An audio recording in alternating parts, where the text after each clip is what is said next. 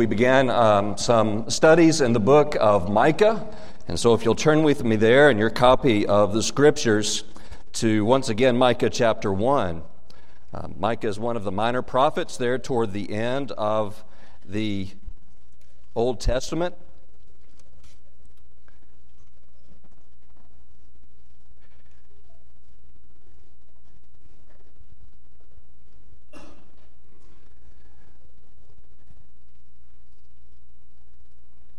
Our study is going to focus this morning on verses 8 through 16. But just to remind us a little bit of the context, we're going to back up to verse uh, 6 and uh, start our reading there. So, Micah chapter 1 and verse 6.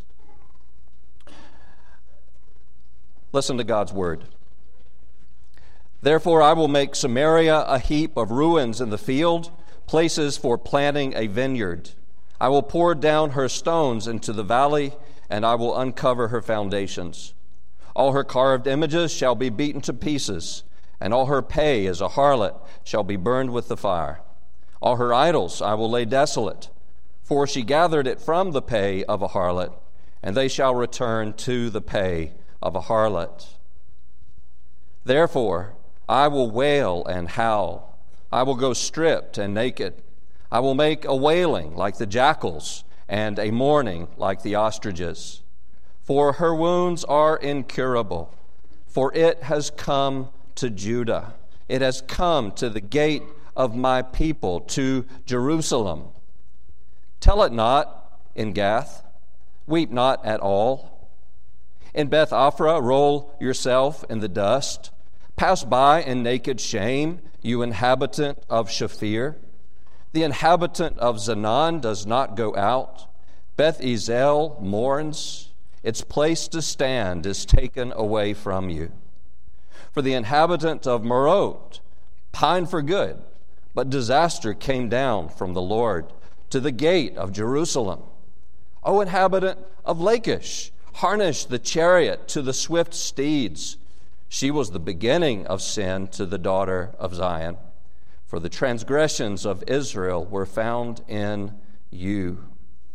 Therefore, you shall give presents to Moresheth Gath.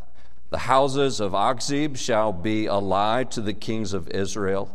I will yet bring an heir to you, O inhabitant of Mareshah. The glory of Israel shall come to Adullam. Make yourself bald and cut off your hair because of your precious children. Enlarge your baldness like an eagle, for they shall go from you into captivity.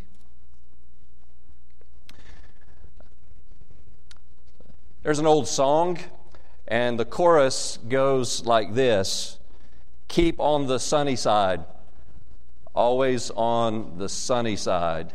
Keep on the sunny side of life. It will help us every day, it will brighten all the way if you keep on the sunny side of life. If you know that song, please don't hum it uh, aloud uh, for the rest of us.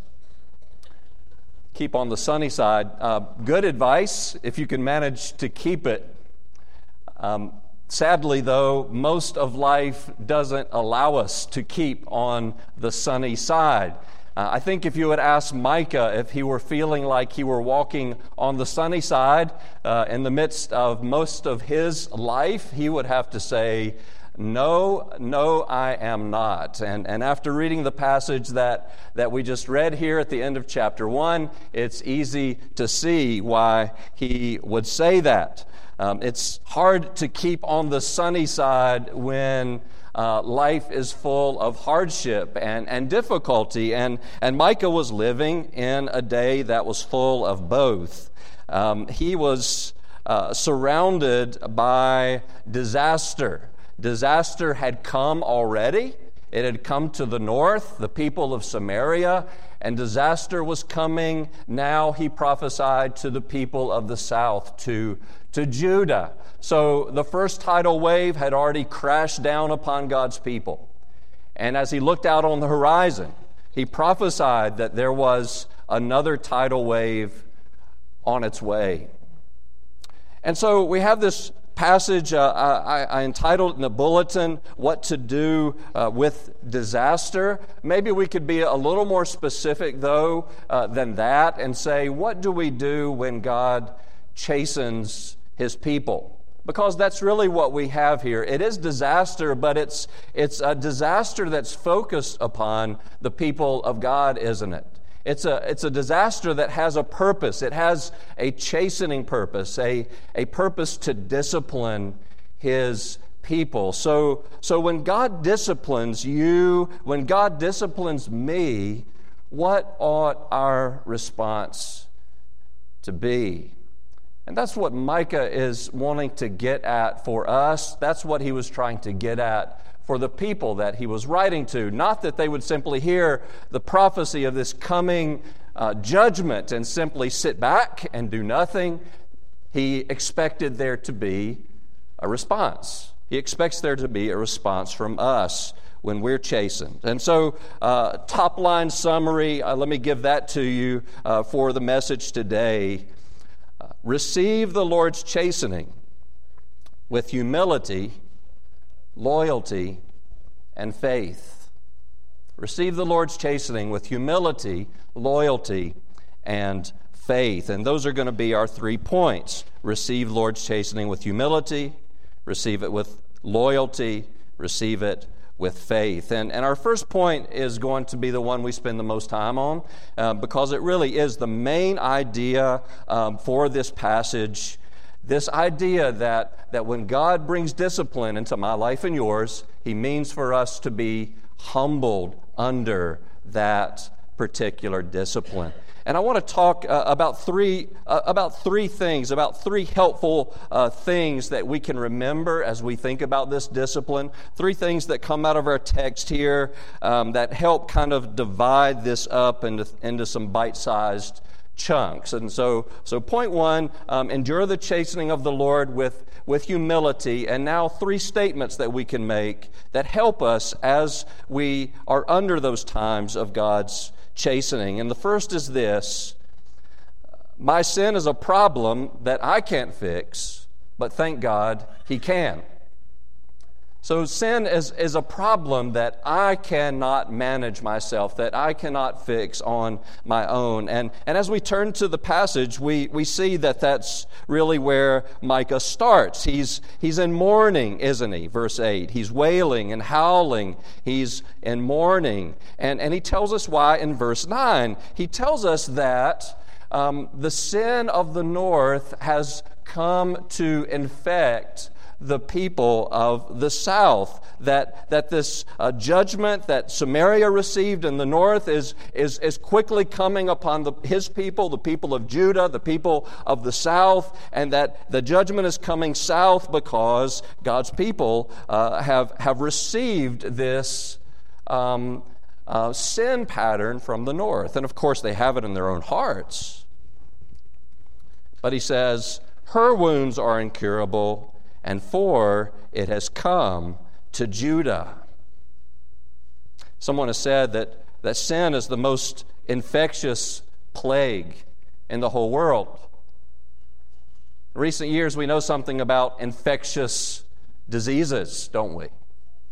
That you can do everything in your power.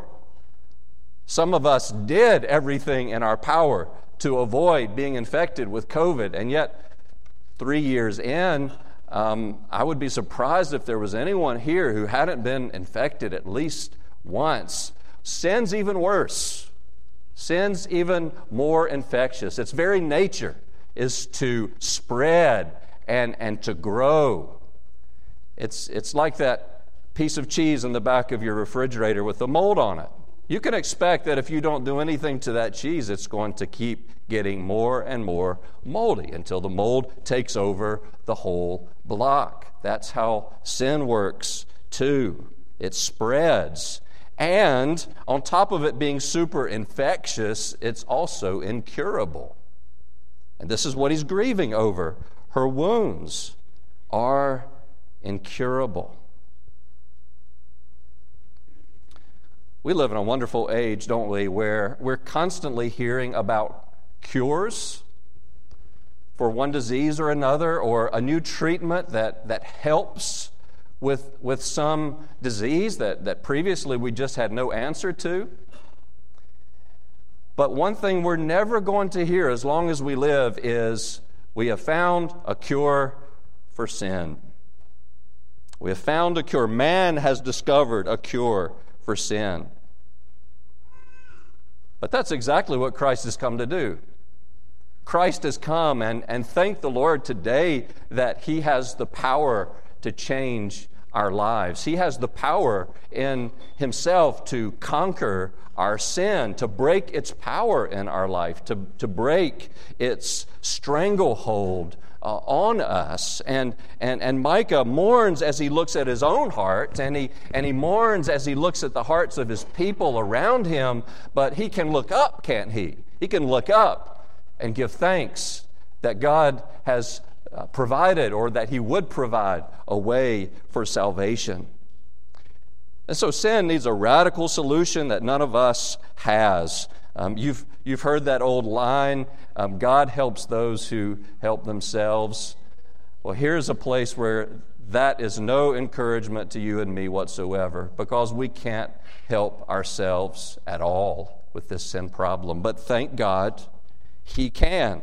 My sin's a problem that I can't fix, but thank God, He can. But then there's a second thing, a second statement we can make to help us Uh, think about humility under God's chastening. And it's this this chastening is expertly suited to me. Expertly suited to me. And, and that gets us in, into the heart of the passage, the biggest uh, part uh, of this passage, uh, and the most confusing part of the passage, too, especially for us English speakers. So, so we're at a real disadvantage here in these verses, and I'm thinking about verses 10 through 15 where we have all of these towns named. And, and, and by the way, all of these towns are in western Judah. Um, all of these towns are located near to Micah's hometown of Moresheth. And in fact, Moresheth is mentioned in verse 14. And, and so uh, all of these towns were going to, in the year 701, when the Assyrians invade, they're going to invade from the west because they've already been tearing up Philistia. And so now they're going to turn toward Jerusalem and they're going to march across western Judah, the hill country there that Micah grew up in. And we can begin to see why God called Micah particularly to be a prophet for this, for this particular time, because this was going to impact his hometown. It was going to impact towns from his old um, stomping ground. And, and so he names all of these towns that were all very close to Moresheth. And if you had lived in Jerusalem in 701, you, you might have stood upon the, the walls of the city and looked west. And as you looked west and, and, and knew that the Assyrians were coming toward your city, there in the distance, these little villages and towns, one by one, the lights would flicker out of these little towns and in their place would be a, a great column of smoke as they were burned to the ground. And so, what's, um, what's the purpose of these verses? Well, there's, there's a bunch of play, play on word situations here with these. Uh, and so, if you, if you really have a thing for Hebrew puns, you've come to the right place this morning. You're going to love this. Um, uh, we, we miss out because we don't know what these Hebrew town names mean, um, but, but each comment that he makes about the town is, is a play on words based on the meaning of the town's name or maybe what the town's name sounds like. So, to give you uh, an American example or two, um, something like um, Pittsburgh is the pits. Or um, to bring it closer to home, Indianapolis is uh, no place to uh, drive around at night, something like that. Of course, we love Indianapolis, but, but some kind of negative uh, connotation there based on the name.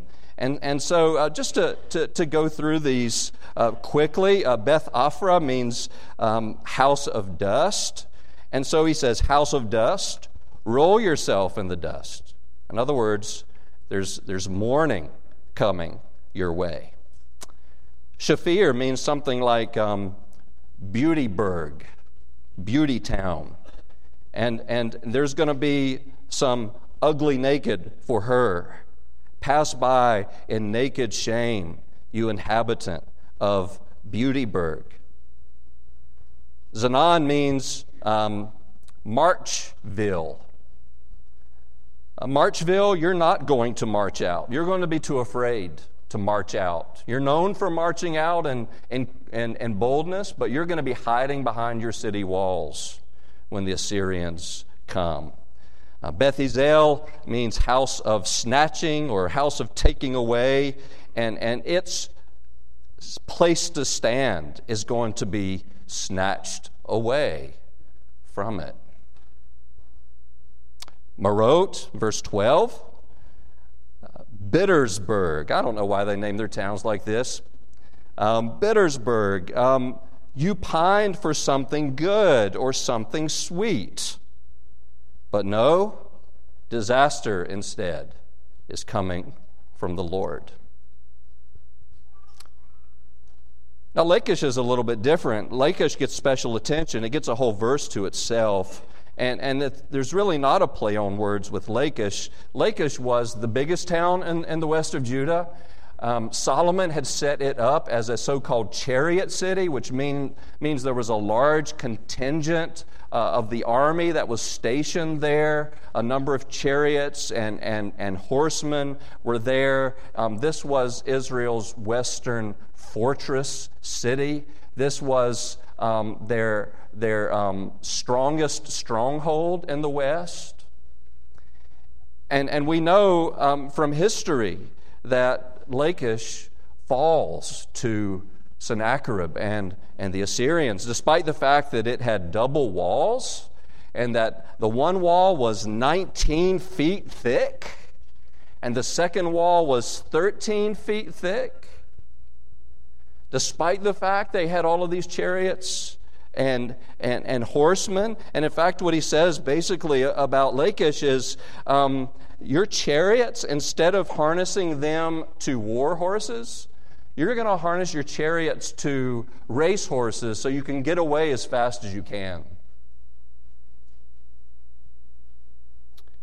And, and, and if you were to go to the British Museum today, you would be able to see Sennacherib's um, wall relief um, that's been discovered and, and now placed in exhibit. It was 70 feet long, and it celebrated Sennacherib's victory over this city. And there's something about Lachish. Um, we don't know exactly what the sin is, but they introduce some sin to the people of God in the South.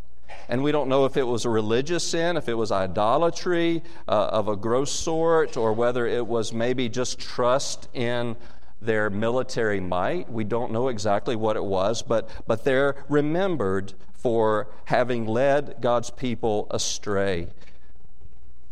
Woe to us. Woe to us if we would fall into that same category to, to lead others into greater sin. And so Lachish is singled out.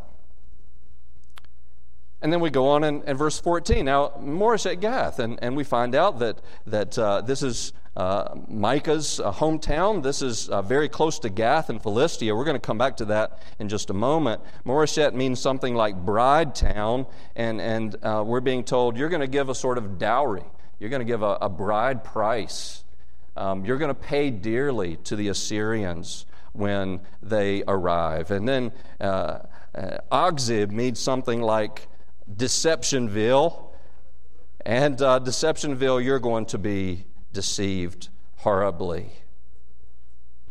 And Mareshah means victory, Victoryville. And probably better than heir would be a word like conqueror. I will yet bring the conqueror to you, O Victoryville. You won't have victory, but one another will conquer you. Now, if you're asking the question, why does Micah tell us this information in this particular way? You're asking the right question. So let's, let's first of all eliminate why he's not doing this. He's not doing this to show off his literary skills. He's not doing this to um, trivialize, to make light of this issue. What he is doing is he's showing how suitable, how fitting um, the punishment will be to their sin. He's showing that these little towns, and some of them were uh, little towns, these little villages, they will not be able to hide in the day of God's judgment. And the same is true for us. There's no hiding from God.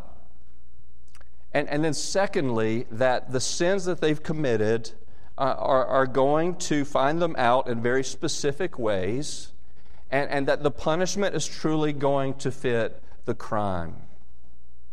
And, and to look at it from uh, the point of view of believers being chastened, of course, that's true for everyone. We, we all receive, uh, you know, all, all men, apart from Christ, receive what they deserve. But to think about this in terms of the chastening of the Lord, I was helped by uh, a comment by Thomas Case. He says, uh, Affliction is God's forge to soften the iron heart.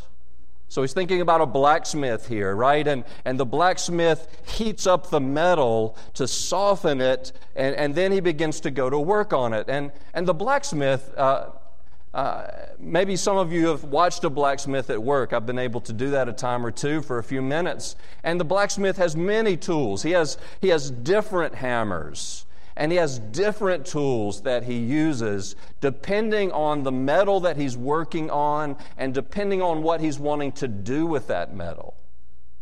And so, to look at this in, in, terms of, of God's chastening upon his people, we're being told here that, that the Lord will use the particular kind of chastening that you need and that I need in order to bring about the desired result which is, of course, holiness.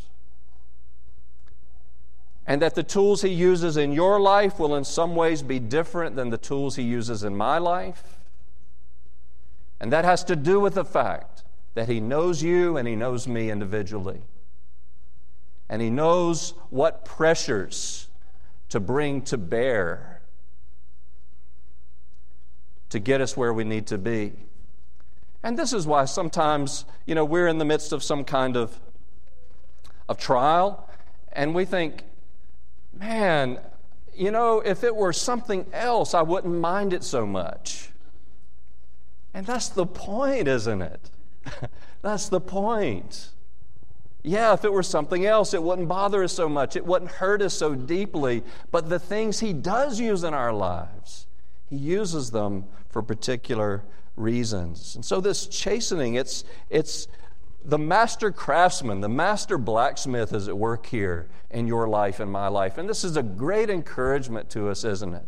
And so Micah says, even as the Assyrians are just rampaging across the countryside, even if it seems as if God has left the building and that, that, that chaos is in control and the Assyrians are doing whatever uh, they please to do among the people of God, that's not the case at all. The Lord is, is using this very specifically to bring about his desired results.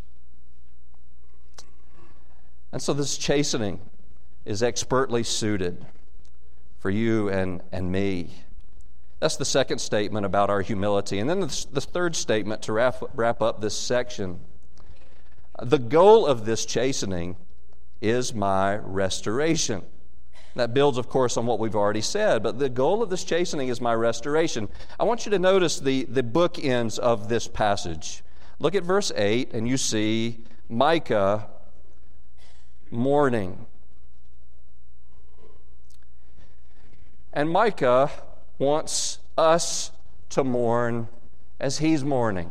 And so you look at verse 16, and he says, Make yourself bald and cut off your hair because of your precious children. Enlarge your baldness like an eagle, for they shall go from you into captivity.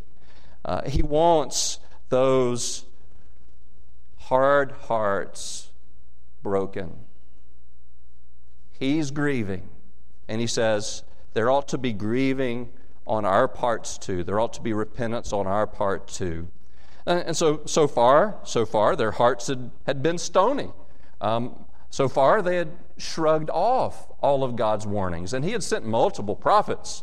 One of you met me at the back door and said, um, Isaiah, wasn't he ministering at the same time as Micah? Yes, Micah, that big book of his. He has a long ministry, uh, Isaiah has a long ministry that overlaps Micah's.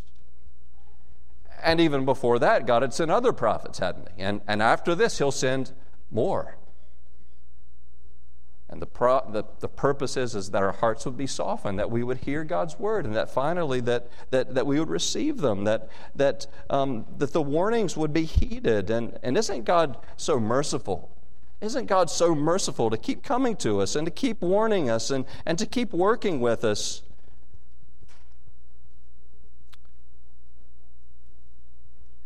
But there's this the longer our hearts are hard, the more deeply he has to, to cut. And notice what he pinpoints in verse 16.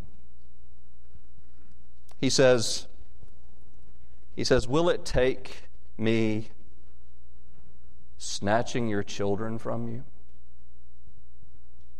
Will it take me touching that in your life? To bring you to repentance. Some of us know that it does take that. And so the Lord goes to any length necessary, every length necessary to restore us, to restore us, to soften our hearts, to loosen our stiff necks and to help us to hear. Joseph Alleine says that sin is our fatal misery, but that by God's grace, He cures us by turning our hearts from idols and to the living God. The good news for you and me is that God doesn't give us one more blow. He doesn't land one more blow upon us than is absolutely necessary. He takes no delight in our suffering. And so the blows that you and I receive, there's not one more added to that number than just what is essential to accomplish God's good purposes in our life. And so for these reasons, we can, we can receive the Lord's chastening with humility. But then there are a couple of other minor notes here that we ought to take note of. And so, second of all, we ought to receive God's chastening with loyalty, with loyalty or, or um, with a, a, devotion to Him. Uh, you notice I, I skipped over the beginning of verse 10, and I did because it's different. There's a lot of weeping in this passage. It begins and ends with weeping, and there's weeping in the middle. There's all this loss and disappointment and, and upheaval and frustration that's, that's being prophesied. But there's one place he says where you shouldn't be weeping. He says, Tell it not in Gath, weep not at all. Now, maybe some of you who, who have read your Bibles through a lot, you may recognize this line, tell it not in Gath, as coming from another place in Scripture, coming from an earlier point in history. You might remember King Saul, the first king of Israel, and, and that King Saul um, died at the hands of the Philistines. And who came to the throne after Saul? Well, King David did, didn't he? David came to the throne, and the first thing he does is to, to write a song that honors King Saul. He honors King Saul, even though Saul had been pretty terrible to him. And, and, and the full verse is, is this from, from 1 Samuel, I'm sorry, 2 Samuel um, chapter 1. Tell it not in Gath, proclaim it not in the streets of Ashkelon, lest the daughters of the Philistines rejoice, lest the daughters of the uncircumcised triumph. Tell it not in Gath. Of course, Gath was a city of the Philistines. And here is this, um, here is Micah expressing this zeal for the Lord's name and, and for the Lord's cause. Obviously, this is a time of, of, of, of great suffering for the people of, of God. Uh, and it's not as, as if the Philistines won't hear about it. This isn't to be taken too literally, I don't think. Of course, the Philistines are going to know. But the point is, we care about the cause of God too much to to broadcast the, the ugliness and, and the, the, the awfulness of what's transpiring. There's a, a, mourning that ought to go on among God's people for these things, but it's not to be broadcast. Tell it not in, in, in Gath. And, and of course, what's interesting here uh, uh about Micah is that he grew up in the very shadow of Gath. His hometown was called Moreshet Gath. And probably that just tells us that it was located very near to Gath. Gath was a major city of the Philistines. And so here is Moreshet, this little town, and it was close. It was a frontier town. Uh, was an Israelite town, and, and Gath was a Philistine city. And, and so Micah grows up in the very shadow of the enemy the very shadow of Gath. But as far as he's concerned, they are different worlds. You might say he's in the world, but not of the world. Now, now those who don't know any better might say, well, he's so close to the border. Doesn't that make him a little bit suspect? Maybe a little Philistine thinking has bled over the border into Moreshet, maybe he's not the best one to deliver this message. Maybe he's infected with, with Philistinism. But border dwellers, no different. Border dwellers are the most patriotic for their country or state uh, of any.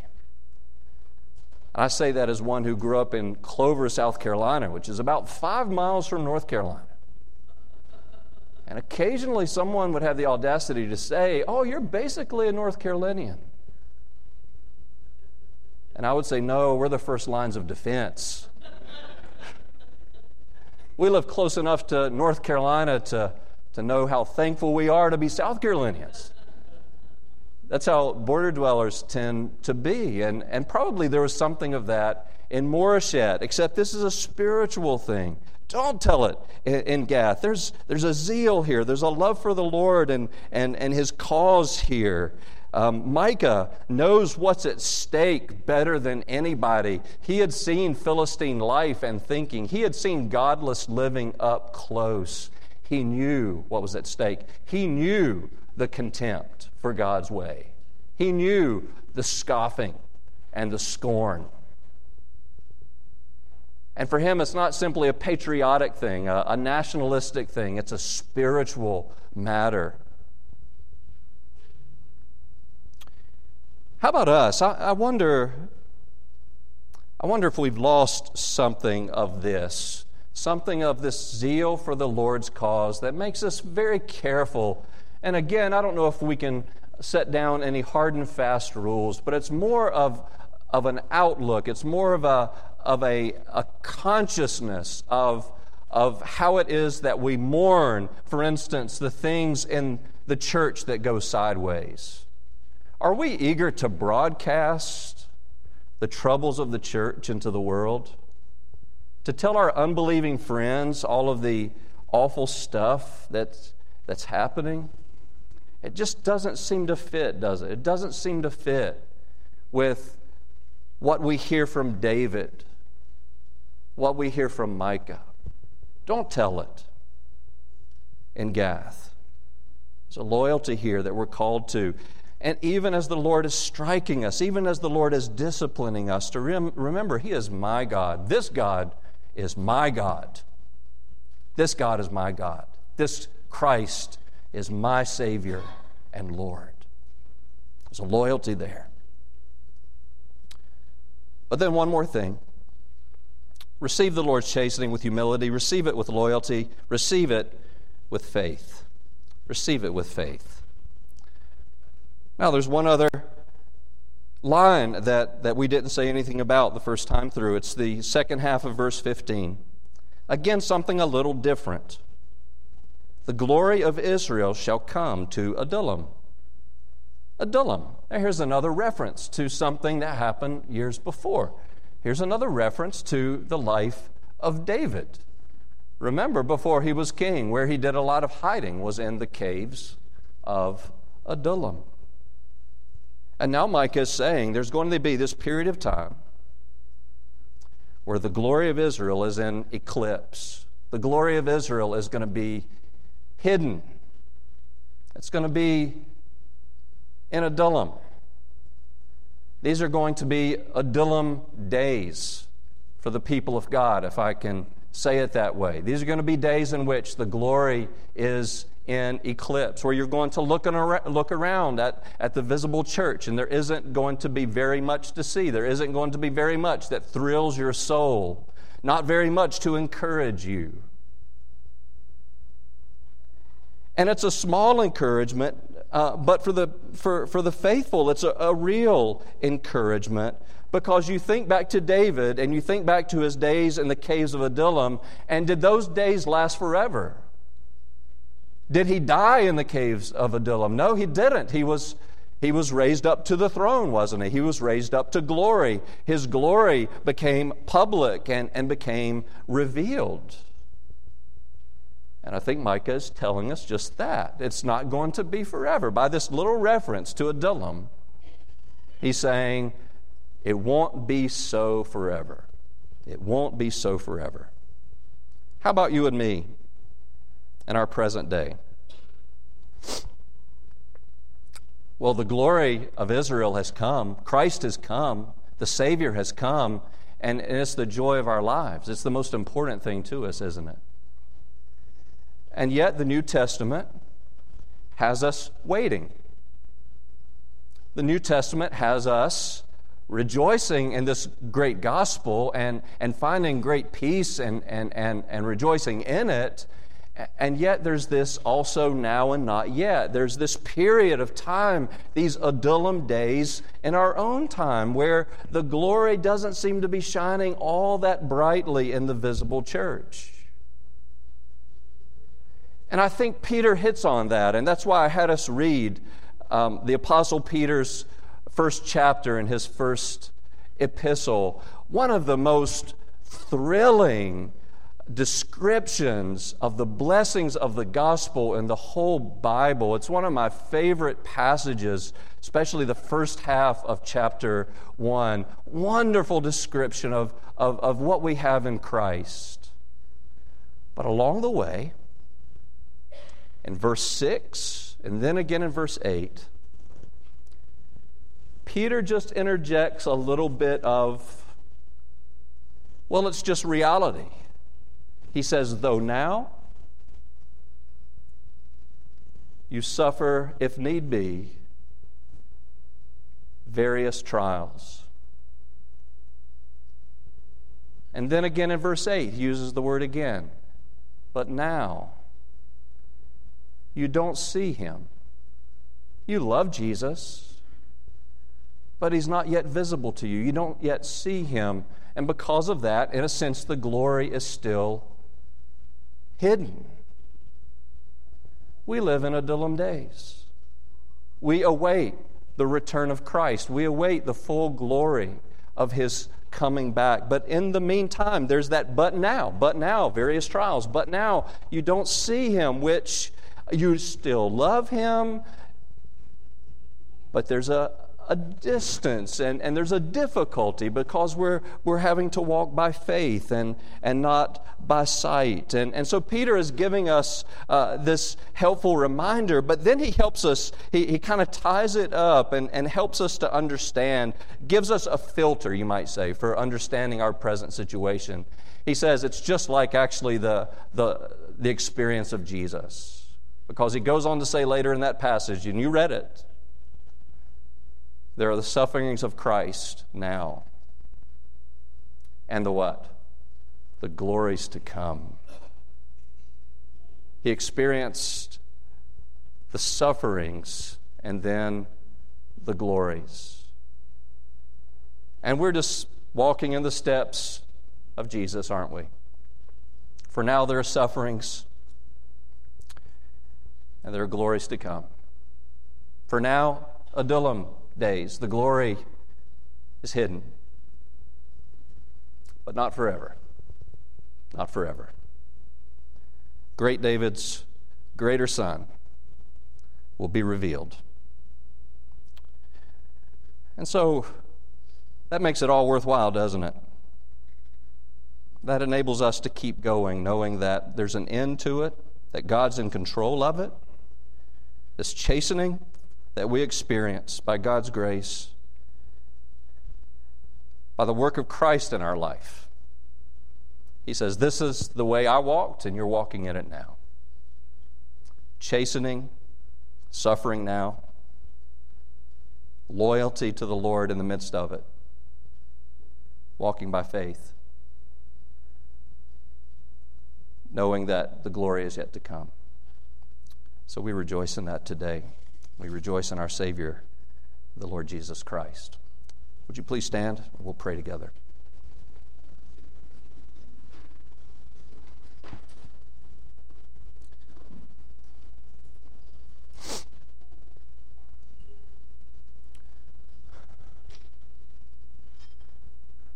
Father, we want to acknowledge you as good, as always good to acknowledge you as good on the days that are most difficult when there doesn't seem to be any sunshine in sight, that all is hard, all is dark.